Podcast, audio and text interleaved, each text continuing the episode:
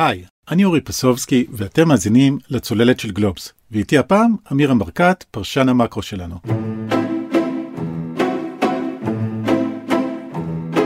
אהלן אמירם, ברוך שובך לצוללת.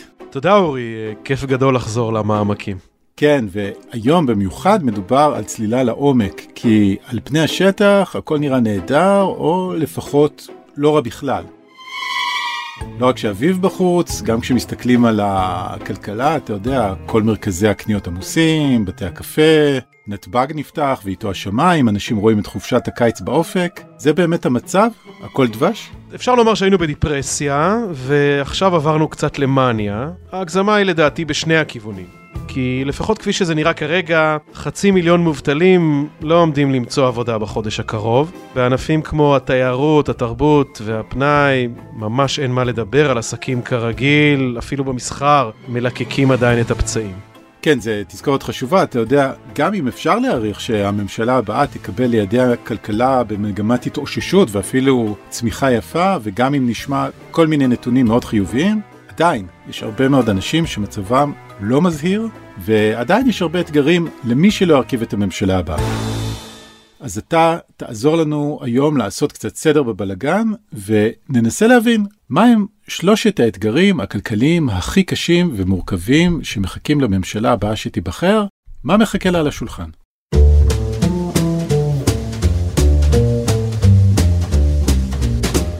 טוב, אז קודם כל נאחל לכולנו שנזכה הפעם לממשלה יציבה ומתפקדת. אני חושב שלמדנו בשנים האחרונות עד כמה זה לא מובן מאליו במציאות הפוליטית שלנו, אז זה התנאי המוקדם. כן, אפשר להגיד.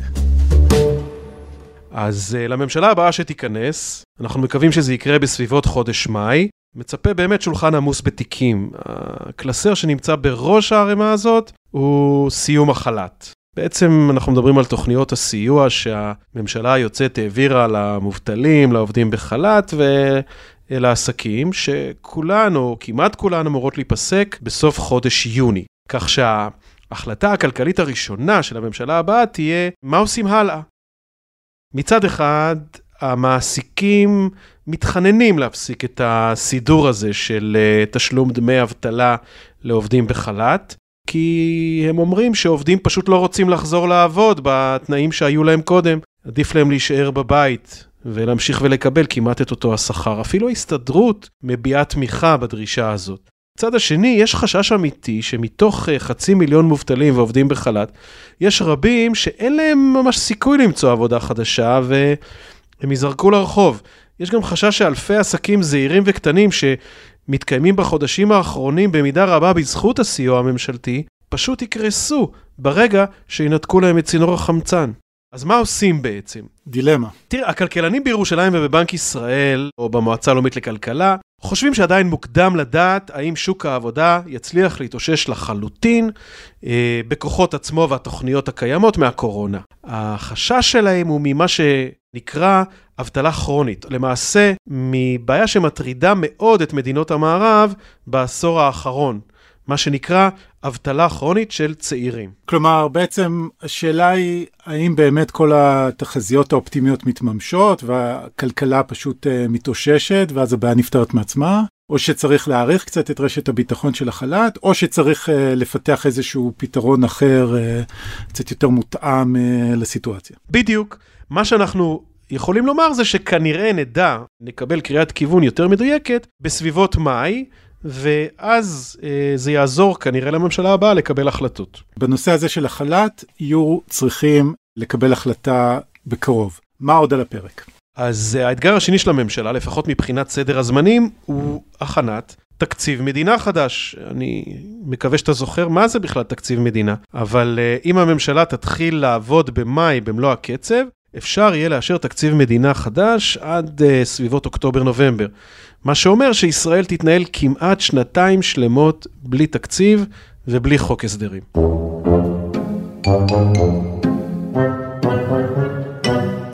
תגיד משהו, כמו שאתה אומר, באמת כבר שכחנו מה זה תקציב, בינתיים המדינה, צריך לומר, התנהלה גם בלי תקציב. מה זה אומר, זה שלא היה פה תקציב שנתיים? אז בעצם אנחנו היינו אה, בשנתיים האחרונות עם תקציב המשכי, אבל היה לנו גם הרבה מאוד כסף בנוסף בקופסאות, מה שקרוי קופסאות קורונה. זאת אומרת, תקציבים נוספים שהכנסת אישרה מעבר לתקציב השוטף עבור הטיפול במשבר הקורונה. אנחנו רוצים בעצם לחזור למתכונת המסודרת שהמשרדים מתנהלים לפי סדר עדיפויות, לפי תוכניות עבודה, לפי תקציב מסודר כמו אה, שאר המדינות בעולם. ואני מזכיר שלא רק תקציב המדינה לא עבר, אלא גם חוק ההסדרים, אותו חוק שהאוצר מעביר יחד עם תקציב המדינה, לא עבר כבר כמעט... אה, אם אני זוכר נכון, החוק האחרון עבר לפני שלוש שנים, יחד עם התקציב האחרון, וההכנה שלו התחילה לפני ארבע שנים. זאת אומרת שאנחנו כבר ארבע שנים בלי חוק הסדרים, שזה אומר פקק אדיר של תוכניות, רפורמות, שינויים מבניים ותיקונים שונים, שפשוט מחכים וממתינים במגירה שנקראת חוק ההסדרים. תגיד, הרפורמות האלה שמחכות במגירה הזאת, אה, חלקן כבר אה, הוכנסו אליה לפני ארבע שנים. זה דברים שרלוונטיים למצב הנוכחי, אתה יודע, רפורמות שיסייעו למשק אה, להתאושש מהקורונה ולעלות על פסים של צמיחה? התשובה בגדול היא שלא. רוב החוק יהיה השלמת פערים בעצם, שנוצרו כתוצאה מהשיתוק הממשלתי הזה של השנים האחרונות. כמעט כל הרפורמות במגירה הזאת של חוק ההסדרים שכבר לגמרי מתפקעת, הם הוכנסו לשם, כפי שאתה אומר, לפני הקורונה, ואלה בעיקר רפורמות, הייתי מכנה אותן טקטיות, כלומר, צרכים שעלו מהשטח של הפקידים באוצר, לאו דווקא הפקידות הבכירה, אפילו הפקידות הזוטרה, אבל כל מיני בעיות שהפקידים נתקלו, שנוצרו כתוצאה מהם הצעות איך לפתור כל מיני פקקים וחסמים בהתנהלות הממשלה. אני אתן לך כמה דוגמאות, למשל, קיצור הליכים לרישיון עסק, משהו שמדברים עליו כבר שנים ולא קורה בשטח. כן. למשל, הקלות ביבוא מוצרי מזון רגישים. הייתה לפני כמה שנים רפורמת הקורנפלקס למוצרי מזון יבשים, עכשיו חושבים להרחיב אותה למוצרי מזון נוספים. עכשיו זה אומר, כבר שלוש שנים מדברים על זה, רק שזה לא קורה כי אין תקציב. או למשל, צעדים להקלת המעבר, אתה רוצה לעבור מבנק אחד לבנק שני, האוצר כבר שנים מדבר על זה שתוכל לעבור בלחיצת כפתור אה, ולא תצטרך אה, למלא יותר מדי טפסים. כל הדברים האלה יושבים במגירה ומחכים לממשלה החדשה. אוקיי, okay, אז כל מה שתיארת עד עכשיו זה דברים חשובים כמובן, אבל אתה יודע, איפה התוכניות הגדולות, השאפתניות, אה, שיוציאו את המשק מהמיתון? אני חושב למשל על התוכנית שהעבירו עכשיו בארצות הברית אה, בסך כמעט שני טריליון דולר, שאמורה להכפיל שם את uh, קצב הצמיחה השנה, וגם להוריד דרמטית את uh, האבטלה, מה שדיברנו עליו קודם. ואחרי זה בבית הלבן מדברים על עוד תוכנית מאוד שאפתנית להשקעה בתשתיות. ו... אתה יודע, יש להם את הסיסמה הזאת, Build Back Better. הרעיון הוא לצאת מהמשבר, לא רק לשקם את הכלכלה, אלא לבנות משהו יותר טוב. זה כמובן סיסמה, אבל זו סיסמה לא רעה. כן, אז הגענו לנושא השלישי באמת שהממשלה תידרש לעסוק בו, והייתי קורא לו התשתיות. בזמן שהתעסקנו בבעיות נורא חשובות, ואני לא מזלזל כלל וכלל, בטח לא בקורונה וגם לא במערכות הבחירות האחרונות שהיו פה, הזנחנו את הטיפול בבעיות הרגילות של המשק הישראלי. מחירי הדיור, העומס בכבישים, בכלל, התשתיות. הממשלה היוצאת לא ממש התעסקה בנושאים האלה, אם נהיה עדינים. אני גם רוצה לגלות לך שהבעיות האלה לא הלכו לשום מקום. חשבנו אולי שאנשים אה, יעברו לעבוד מהבית ולא יהיו יותר פקקים, אני לא בטוח שאפשר לבנות על זה. כן, יצא לי להיות בנתיבי איילון, זה לא היה חוויה נעימה במיוחד. אז זו כנראה הולכת להיות חוויה עוד יותר לא נעימה ברגע שאנחנו אה, נחזור בצורה מלאה לשגרה, אבל לא רק זה, אנחנו התרגלנו למצב שבו מחירי הדירות כמעט ולא עולים. Mm-hmm. וזה כנראה נגמר, כי לפי כל הסימנים שאנחנו רואים, אנחנו בתחילתו של גל עליות חדש במחירי הדיור, בין היתר כי כל הצעדים ששר האוצר הקודם הנהיג משה כחלון, למשל המיסוי הגבוה שהרחיק את המשקיעים, או, או פרויקטים כמו מחיר למשתכן, אני לא אומר עכשיו שאלה היו צעדים טובים או לא טובים, אבל הם בוטלו ולא ננקטו צעדים אחרים שנועדו לצמצם את הביקושים לדירות או להגדיל את ההיצע של הדירות. שר האוצר היוצא, ישראל כץ, פשוט לא התעסק עם זה, אז אין סיבה להניח שהבעיה הזאת הלכה לאיזשהו מקום, ועם קורונה או בלעדיה, אוכלוסיית ישראל, אני מזכיר לך, אורי, ממשיכה לגדול בכל שנה בשיעור של כמעט 2%, שזה קצב הגידול הטבעי המהיר ביותר במערב. אפילו מספר 2 אפילו לא קרוב אלינו.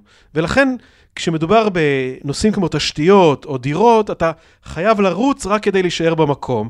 בשנתיים האחרונות לא ממש רצנו, אז הממשלה הבאה תידרש לסגור את הפער הזה שנוצר, עדיף מוקדם מאשר מאוחר. בתכלס הממשלה הפריטטית, אה, מה שנקרא, באמת הייתה ממשלת חירום קורונה, היא לא הייתה אמורה כל כך להתעסק בבעיות האלה, גם בקורונה התקשתה לטפל באופן אה, מאוד יעיל וחלק, ואתה אומר זו התוצאה. נכון, וככל שיקדימו לטפל בזה, המאמץ יהיה נסבל יותר, כי אחרת אנחנו חוזרים שוב לאותו משבר דיור של 2010-2011, שהוליד את המחאה החברתית, הביא בסופו של דבר לבחירתו של אולי משה כחלון, חבל לחזור על אותו סרט. תראה, הצד האופטימי של הצורך להשקיע בתשתיות הוא שבעיתוי הנוכחי מדובר בהשקעה נחוצה גם מבחינה כלכלית, כי היא תוכל לסייע למשק לצמוח. במיוחד כשמדובר בהשקעה בתשתיות כמו תקשורת, סיבים אופטיים, מעבר לשירותים דיגיטליים, אתה יודע מה, אפילו השקעות במערכת החינוך והבריאות הן השקעות שיסייעו לנו בטווח הארוך ויבטיחו לנו צמיחה ארוכת טווח.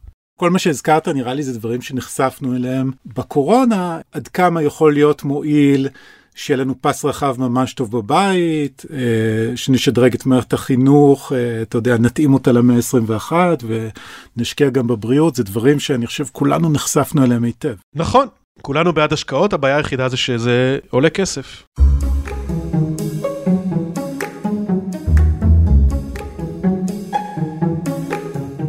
הגענו לנושא שאי אפשר להימנע ממנו, איך כל ההשקעות האלה מתיישבות עם הגירעון והחוב. טוב, אז בואו נדבר על האוברדרפט בבנק של ממשלת ישראל. יש לה אוברדרפט מרשים ביותר, היא סיימה את אה, שנת 2020 בגירעון ענקי של 160 מיליארד שקל, מאז הוא אפילו גדל קצת ל-170, וכדי לסגור אותו, הממשלה בעצם לקחה הלוואות חדשות ביותר מ-100 מיליארד שקלים. וזה החזיר את החוב של מדינת ישראל, החוב הממשלתי, לרמות שהוא היה בהן לפני עשור.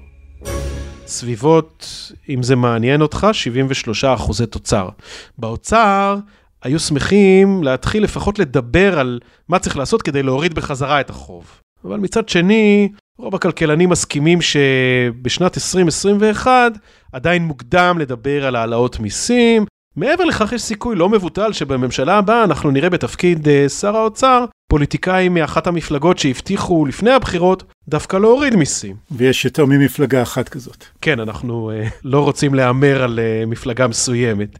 אז כרגע החוב הוא לא בעיה אקוטית, כי ישראל משלמת ריבית נמוכה מאוד על החוב שהיא גייסה. אבל החשש שמקנן באוצר כל הזמן, והוא צפוי uh, להתחזק בשנה הקרובה, הוא שחברות דירוג האשראי יאבדו מתישהו סבלנות, ויאיימו uh, להוריד את דירוג האשראי של ישראל. אני לא רואה את זה קורה עכשיו, אבל uh, אני צופה שנתחיל לשמוע קולות שמדברים על זה, למרות שבשנת 21 הממשלה תדבר יותר על צמיחה מאשר על קיצוץ בהוצאות. אגב, יש בזה היגיון, כי אתה יודע, אם מודאגים מיחס החוב תוצר, אז אתה יודע, אפשר לנסות להגדיל את המכנה אה, התוצר, וככה להתמודד עם הבעיה. נכון, שמענו את נתניהו כבר מדבר על צמיחה של 7 אחוזים, הלוואי. אם אתה שואל אותי, אין באמת סיכוי רציני שחברות דירוג האשראי יורידו לנו את הדירוג, בטח אה, לאור מה שקורה בכל העולם, אבל אתה יודע. אולי גם אני נתפסתי לרוח האופוריה שדיברת עליה בהתחלה. מה שברור הוא שלפני שמתכננים אה, תוכנית רב שנתית להתמודד עם הגירעון, כדאי שקודם שתהיה ממשלה. זאת בקשה שנשמעת מאוד צנועה אורי, אבל אה, לצערי זאת בקשה מאוד גדולה. עד כאן עוד פרק של הצוללת. אתם יכולים למצוא אותנו באתר גלובס, בספוטיפיי, או איפה שאתם מאזינים לפודקאסטים, ונשמח כמובן אם תדרגו אותנו גבוה, ואתם מוזמנים גם לשלוח את הפרק לחברה או חבר. ולפני שניפרד, אם פספסתם, קצת אבק כוכבים. בשבוע שעבר הילה וייסברג ערכה כאן את אה, שני אשכנזי עם קטעים מהרעיון שלה עם ג'יין פונדה. לשיחה על אקלים, פמיניזם, תנועות מחאה, מאוד מאוד מומלץ. אני אורי פסובסקי. ואני עמירם ברקת. ניפגש בפעם הבאה. ביי.